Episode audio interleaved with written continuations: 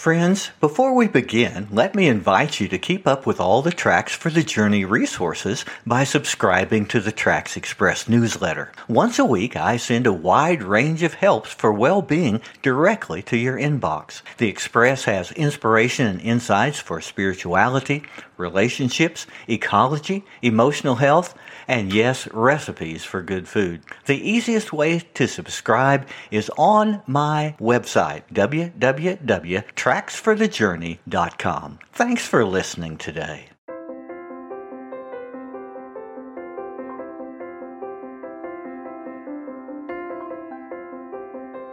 Welcome to the Tracks for the Journey podcast. I'm Larry Payne, your guide on a path of personal growth in spirit, mind, and body. In this program, I'll be sharing ways to improve your well being with practical insight and inspiration. We'll follow the tracks made by progressive Christian spirituality, psychology, culture, and science. I've walked this trail for years as a pastor, hospital chaplain, and licensed counselor.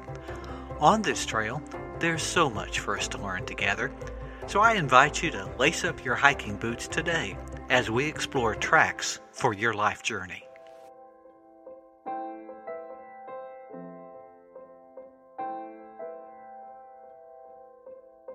I recently spent a few nights away from home. My borrowed pillow and I didn't get along very well. Just about the time I got it bent to the exact shape for my comfort, the foam would bounce back to its original shape. My head felt like it was bouncing all night on this foam pillow. I guess that's the basic character of foam pillows. They return to the original shape, even though it didn't help my sleep. Right now, the COVID pandemic has placed many people around our country and the world stuck in one place. We're enduring isolation, uncertainty, and sadness. And the question is raised no matter where we are how can I make it through these hard times? The answer given by clergy and counselors is much the same. We must gain resiliency.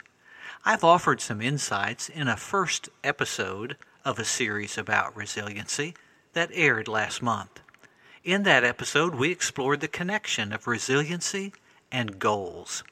Today, let's go further let's explore the ways science and faith enhance resiliency and our greater well being through being connected with others. Now, what is this idea of resiliency in connection with our emotional health? The term describes our capacity to adjust to the changing situations of life. A resilient person can gain inner resources to meet the challenges. Counselors and therapists today believe this quality is essential for emotional health in our complex world. The greatest value of resiliency is found when we are in stressful, difficult, or threatening episodes. With resilience, we become like that foam rubber pillow, able to bounce back to our original shape.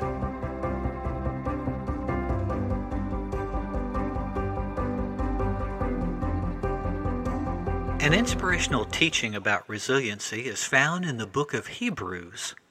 This writing is a bit of a mystery in the Bible. If you're not a regular Bible reader, you may miss it tucked in the back of the New Testament. However, it really is a gem. Scholars say it presents the highest level of Greek writing in the New Testament, being lyrically beautiful to read, elegant, rhetorical, and filled with alliteration, wordplay, and balance. We don't know who wrote this beautiful work, but we do know the situation the first audience was experiencing. They were facing difficult times. The Roman world had periodic persecution of Jews and Christians, and many Christians were driven out of Rome in 46 AD. In 70 AD, it was even worse. Jerusalem and the temple used by Jews for hundreds of years was destroyed in the Jewish war. The years that followed brought times of economic pressure, family rejection, threats of submission to the Roman religious systems, and expulsion from the synagogues. These Christians had a hard time. And this writer had a clear purpose for exhorting these faltering believers. He wanted them to grasp the power of God with restored hope and courage. In today's words, the author wrote to build resilience among these followers. In chapter 12 of the book of Hebrews, we read, quote, And let us run with perseverance the race marked out for us, fixing our eyes on Jesus, the pioneer and perfecter of faith. For the joy set before him, he endured the cross, scorning its shame, and sat down at the right hand of the throne of God. Consider this Jesus, who endured such opposition from sinners, so that you will not grow weary and lose heart. Jesus is our example and companion with the skill of resiliency. He succeeded totally in the race of faith due to his endurance. We might call Jesus the enduring one, or just the endurer. This passage describes the obstacles he overcame to achieve our redemption, and it helps us to understand how we can develop resiliency. As the enduring one, or the endurer, Jesus faced, quote, opposition from sinners. We know this by reading the gospel accounts. During his ministry, he faced Jewish leaders, Roman rulers, demonic powers, stumbling disciples, skeptical townspeople. It seems like every turn brought headwinds for his ministry. More than once, he had to leave where he was teaching because he was in imminent danger. His arrest was engineered by religious opponents who felt threatened by his attacks on the corruption of that faith. Now, these headwinds may sound like our walk through life sometimes. We will face people who discourage, disparage, derail, distract, or even deny our path through life. Perhaps these are subtle affronts. Maybe the words of a relative might cut deeply. Or the opposition may come from within our own minds as the pride of our own life hardens against what we know is right. We can also face opposition from the circumstances that bring hardships, just like this pandemic. It's blown away the security of many in their health and their work. The world economies are facing the greatest crisis in decades. And now the issues of racial inequality and social justice for every American have surged to the front. All these are real and monumental barriers to our well being. Our resilience to live by faith, or even to live with authenticity, will be challenged by the pressures of this world around us. In my family, there's the story of my father in law, who was sued by his union when he worked through an illegal strike that took place many years ago. His union sued him for crossing the line to do what he felt was his duty as an essential worker. The case ultimately came before the Missouri Supreme Court, which decided in his favor. He weathered the storm by leaning on words from an Old Testament prophet who faced many enemies and said, quote, Don't be afraid. Those who are with us are more than those who are with them. End quote.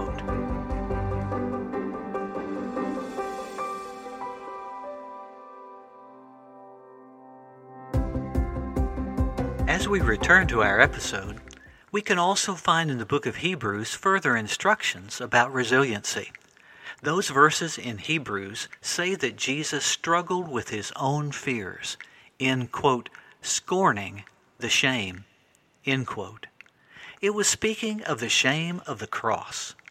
Shame is the feeling of being unworthy, a hopeless failure, inadequate to offer something to the world we should pause and hear this bold statement. Jesus had to face the temptation of shame. He had to deal with the opinion of the people who looked at him scorningly. He had to ask himself, quote, Am I worthless? He faced this when his family didn't understand him. He may have wondered about it when his cousin was brutally murdered.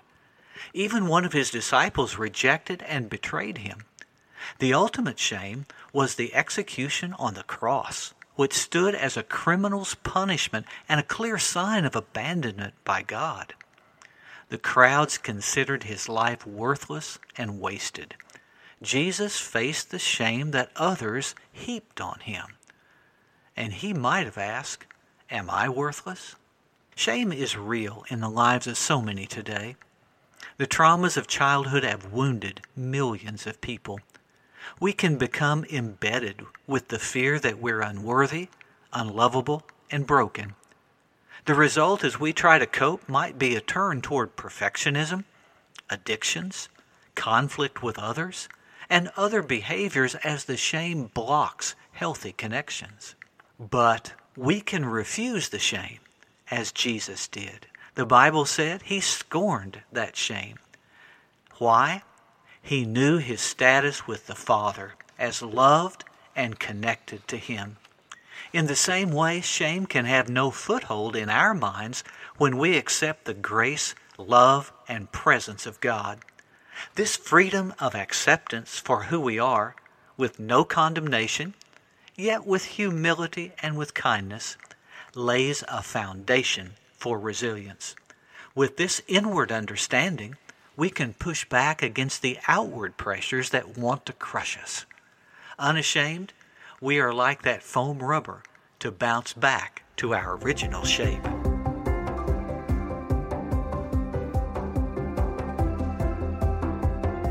As we continue with our episode, we turn back to that passage in Hebrews which teaches us so much about resilience. It says clearly that Jesus endured the cross.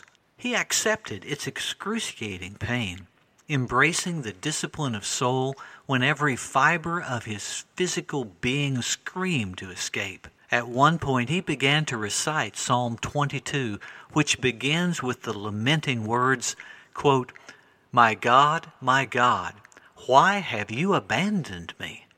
End quote. The scriptures at that point don't continue the psalm, but many scholars believe that Jesus recited the entire psalm. It comes to an end by saying, quote, I will declare your name before the people. God has not despised or scorned the suffering of the afflicted one, but has listened to his cry for help. On that cross, Jesus endured and brought forth the courage that completed the journey of redemption. This example of Jesus in all three ways inspires us. We can also turn to modern psychology, which has given new depth to our understanding of resilience. Dr. Sydney Ey, professor of psychiatry at Oregon Health and Science University, offers five skills that increase our resiliency. She teaches us that we should 1. Identify and use our strengths, 2. Increase positive emotions on a daily basis, 3. Engage in meaningful activities, 4. Counter unhelpful thinking, and 5. Create a caring community. I'd like to focus on that last item creating a caring community. The reality is that many Americans have become less connected and more isolated over the past decades. Last year, over 60% of U.S. residents reported feeling lonely. We know with the pandemic and isolation, that number has increased. Jamie Ducharme authored a story in a recent issue of Time entitled, quote, a plague of loneliness. She documented that most of us are out of touch with neighbors, inactive in social organizations, pulled away from contact with coworkers, and generally lacking the supportive interactions that provide strength when we feel weak. In fact, we've actually learned that loneliness is as detrimental to our physical health as smoking.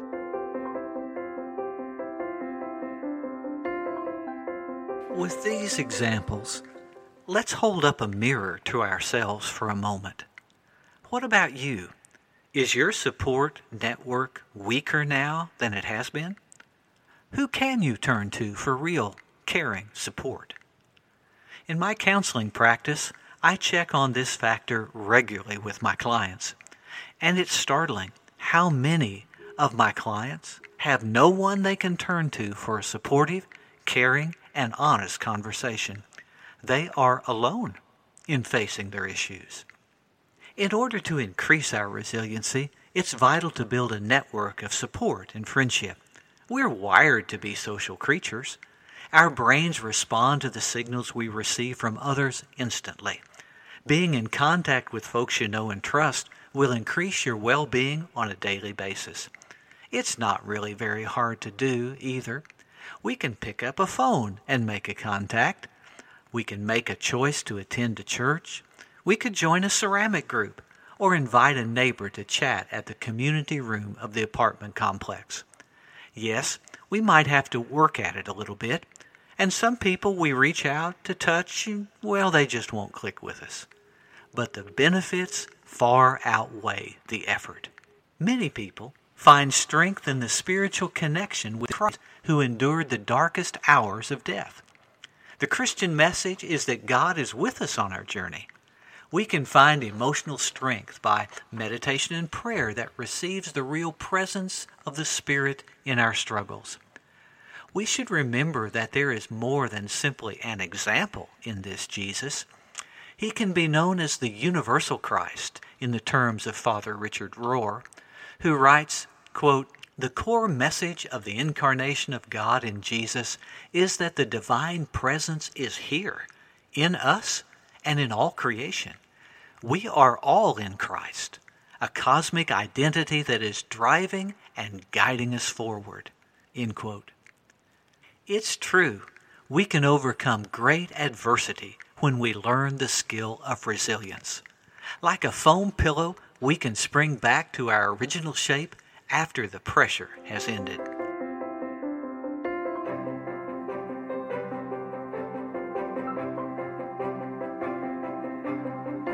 We can overcome great adversity when we learn the skill of resilience.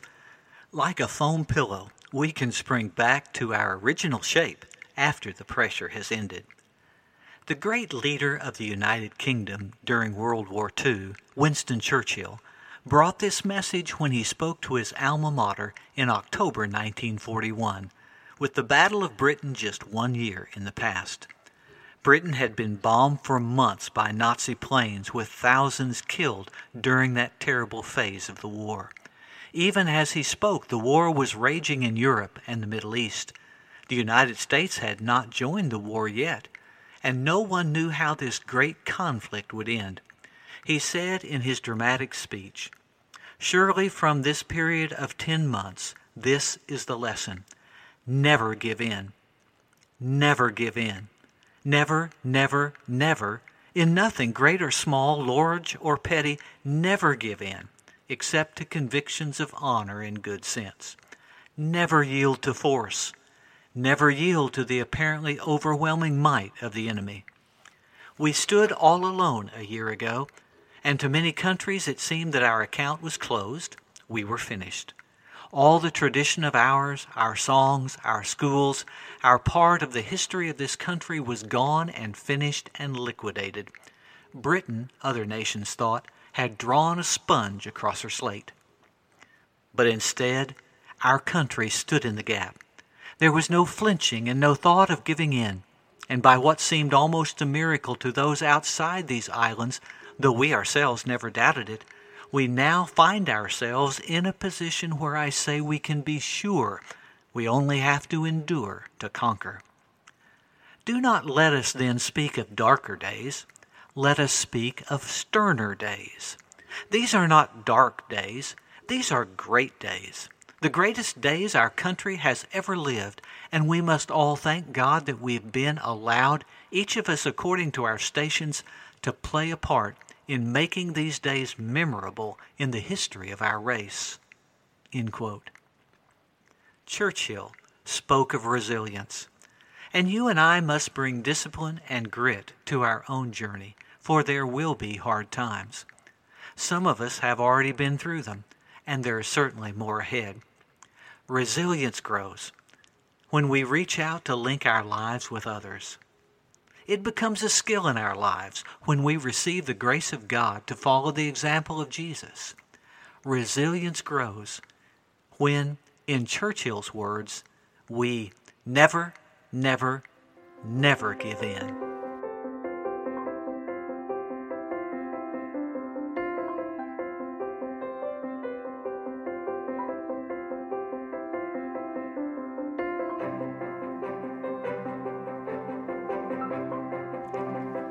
I'm grateful you've joined me today for this episode of Tracks for the Journey. I'm Larry Payne, your podcast host. Tracks for the Journey is produced at the Bright Star Studio on the high plains of West Texas, all rights reserved. Original music is provided by Howard Harper Barnes through Epidemic Music. The podcast is distributed by Buzzsprout. I invite you to visit the Facebook page, Tracks for the Journey, to learn more about what we're doing. And I welcome you to follow that page and enter our discussions. If you've liked what you've heard today, subscribe to the podcast, share the link with a friend, and rate it wherever you get your podcasts. You can also reach me by email using the address trackspodcast at mail.com. Let's keep making tracks on our journey to well being.